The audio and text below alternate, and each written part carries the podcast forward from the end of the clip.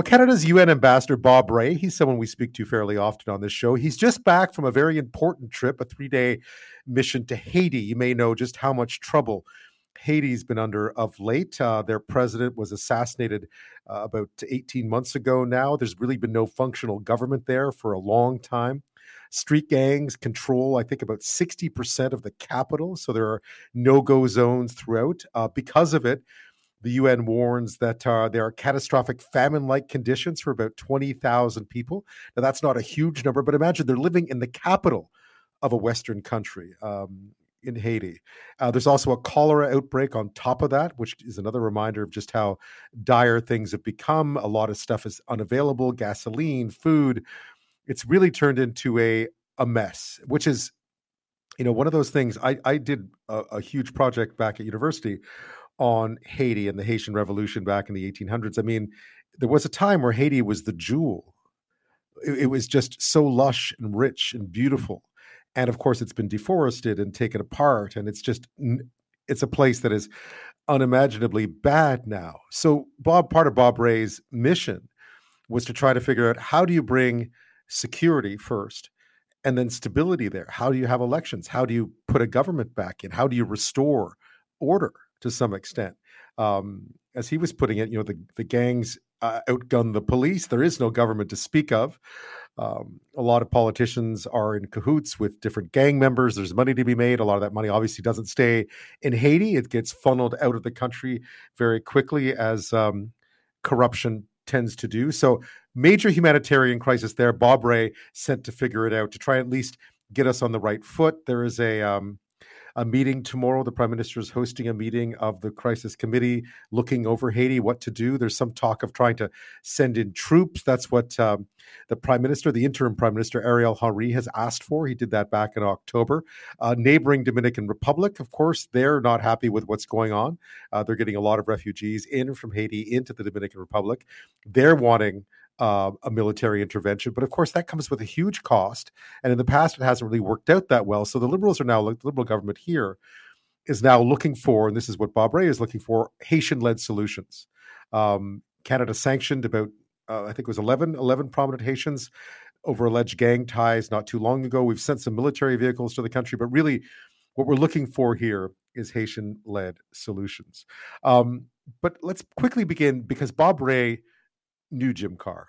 So there was some sad news out of Manitoba today with the death of Liberal member of Parliament for Winnipeg South, Winnipeg Centre rather, since 2015, and former cabinet minister Jim Carr. The 71-year-old had been diagnosed with cancer just days before winning re-election in 2019. He announced I think, just days after.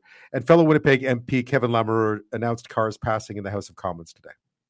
I don't know how appropriate this is, but I would ask uh, my colleagues if uh, you, Mr. Speaker, could just give uh, a moment of silence. Uh, our colleague Jim Carr just passed away, and I think it would be an appropriate thing if we could just have a moment of silence and a prayer.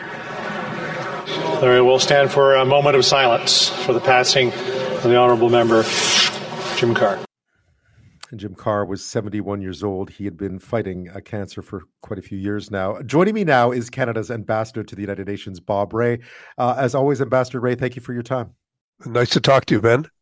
Um, I guess starting with Jim Carr, a, a, big loss today for the for Canada's for the, the whole political community in Canada and beyond. Uh, he seems like he was quite the man. Uh, he was a he was a thinker and was interested in in the whole country as well as in his his home community of Winnipeg. He spent his life working with different groups, building up community support for projects and for ideas. He worked with the Chamber of Commerce in, in Winnipeg. He he worked on a number of public policy initiatives across the country. He was a voice for Western Canada. Uh, but above all, I mean, Jim was just a really, really good guy. He was extremely decent. He worked hard. He cared about people, great sense of humor. You know, he was not, nobody's perfect, but he came pretty close. I mean, he was a really, really good person. And uh, I think he was very much appreciated in all parties. So I, I think it's important for for us to you know take a moment as we're doing as a country now to reflect on on him. His battles were you know with his health. His, he had a tough time with leukemia lymphoma and he fought hard against it and came through at the beginning and and then of course it's a it's a very nasty and difficult illness because it comes back at various times in various ways I've lost my brother to it, so I, am very familiar with the challenge. And he handled it all with great grace, good grace, good good spirit. He and I spoke on the phone a bit over the last while, had a chance to really chat with him about what a relapse meant and, and what the chances were. He was under no illusions, but he kept going. He did not want to give up or stop working, which is what he loved to do, and he and he loved to be engaged. And he was so proud to be a member of parliament and to be uh, responsible for legislation and moving it forward. So uh, he he went right to the finish line. He was a remarkable guy. You're just back uh, from Haiti, uh, a place that is uh, from afar looks like it's under you know sort of a, a, a form of chaos that's hard to describe. Uh, what was your what was the purpose of the trip, and what did you find? Well, my purpose was to continue discussions that I've been having over the last several months. I chair a, a group of countries at the United Nations. We're called the Advisory Working Group on Haiti, and it's been in place for a long time. Canada has been uh, chairing this group for a number of years.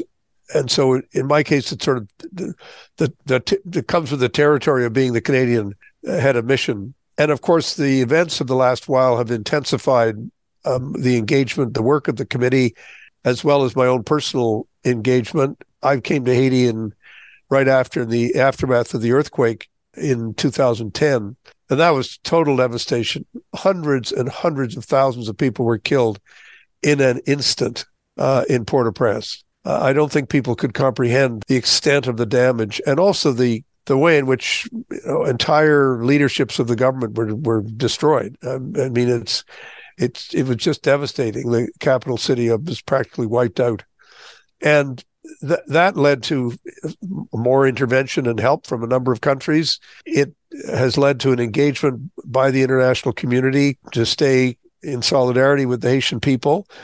And so I was been working on this for uh, since I got here, and have made now a, a couple of trips in the last two or three months to really try to look and see what can be done to get the government on a path towards an election and uh, creating the basis for renewal in Haiti because it's it's it's it really is in a in in very tough shape at the moment, and the level of chaos is signified by the amount of the country that is under the control of of gangs. Those gangs uh, make it impossible for people to get get out and about with any security.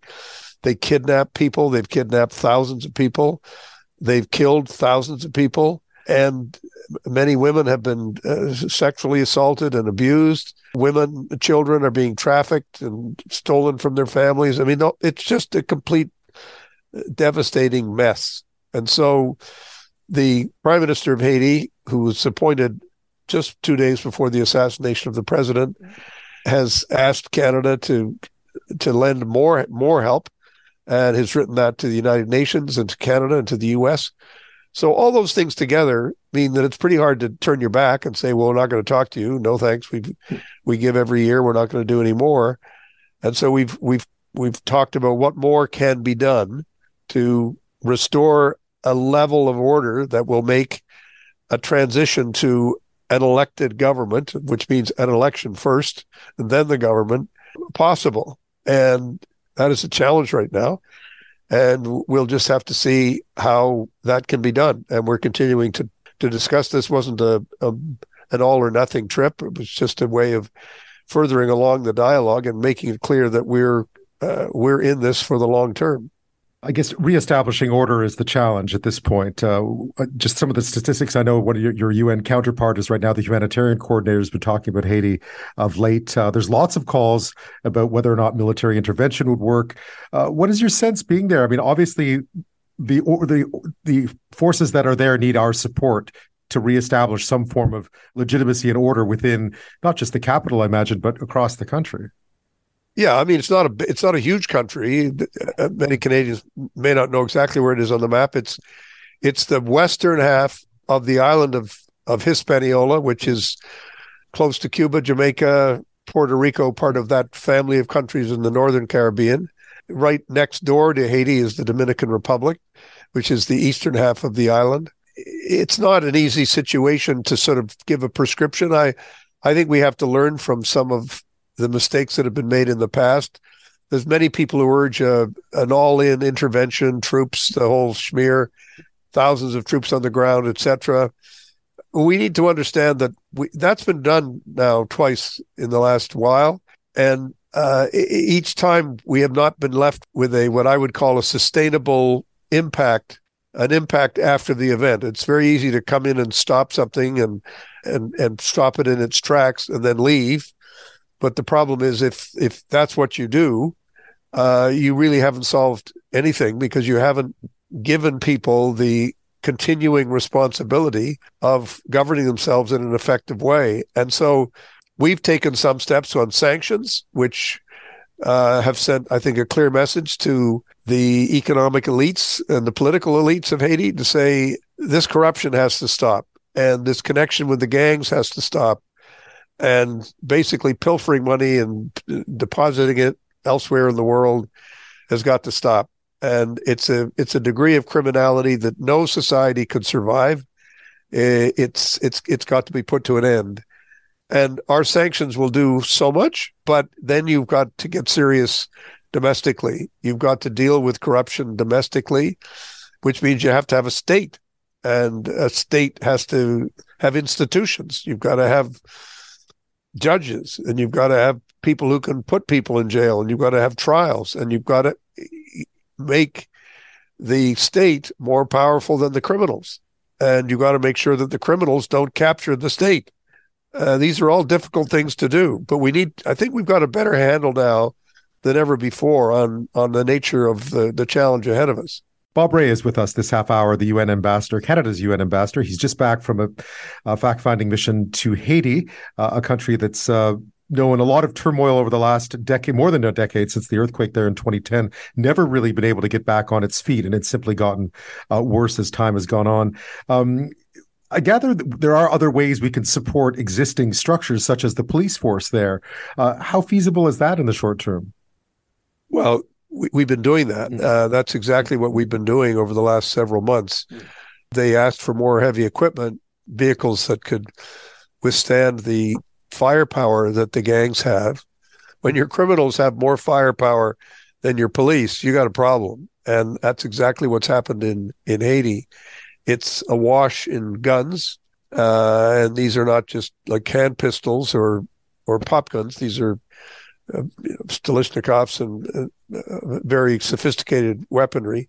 Uh, and so we, we've got to make sure, in order to make sure the criminals don't simply take over, that uh, we are in a position to support the police in their training, in how they operate, and in the equipment that they have. And and that I think is something that we've been doing. And now the question is how much more of that can we do and how quickly can it get done? And how can we make sure that everything we do is is based on the principle that it's it's the Haitians themselves that have to be able to to deal with this question. I, I, I think that's something which we have to keep insisting on. There's always been a tendency for the economic and political elite the country to say, look how bad this is. You've got to do something about it. And so people go in and do something about it, and then they leave, and then the political economic elite just take over again. Just say, fine, thank you very much. You've done our job.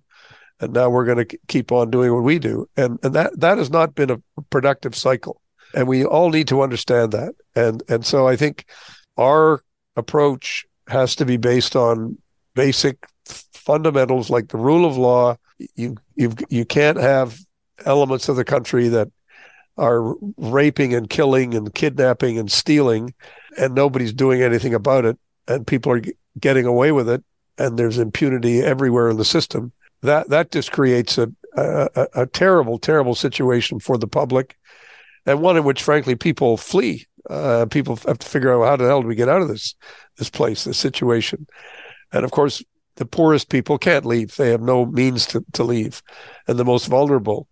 Uh, so we, we really have to do what, what we can to, to say no. The the answer is the answer is not to simply let the status quo continue, which is chaotic and and mean and and uh, as Thomas Hobbes once said 400 years ago, nasty, brutish, and short. We've got to make sure that we we make the the war of all against all end, and and that's that requires a sovereign state to take order uh, in, in hand, and that's what Haiti has to do. And and If it can't do that, then I think the world will have to come to certain other conclusions, but we're far off that point because we do have the means to help Haiti deal with the problem itself. I mean, it reminds me in some ways of many other places where there is lawlessness, whether it be a Somalia or in Afghanistan, where it's very difficult when you have entrenched powers who benefit from the chaos, who in many ways benefit from the lawlessness that exists because they profit from it. It's very hard to reestablish order in that system without basically wiping the slate clean. Well, it is hard, and and I I think my view is that it's worth continuing to make the effort in a series of ways that will benefit the the Haitian people. But we should do we should go into this situation with with eyes wide open as to the nature of the challenge that that Haiti faces. And I, I think it would be it would be irresponsible of us not to keep on insisting that it's Haiti itself that has to find ultimately find the solutions. But even the strongest critics of the of the Haitian government and the Haitian prime minister admitted to me that the police force needed more capacity. It needed more equipment, and it needed a greater ability to to deal with the challenge at hand. And I, I think that that to me was an interesting admission on their part because it it means that there's a there really is a, a consistent view that uh, a, a greater degree of of partnership with the Haitian police force is going to be required. And I see that the Prime Minister's incident team on Haiti are meeting tomorrow. I imagine your visit will be informing part of that discussion. Yes, I mean I I will be part of that discussion and and part of many other discussions as well. I mean, there's obviously a keen interest at the UN in this question. There are other countries that are talking with us about what more they can do and how we can do it together. But I think, frankly, we have to create a, a plan that's going to allow us to engage in a way that has a chance of success. And that's not easy, but I think we have to try it. Bob Rae, as always, thank you for your time. Thank you, Ben. Good to talk to you.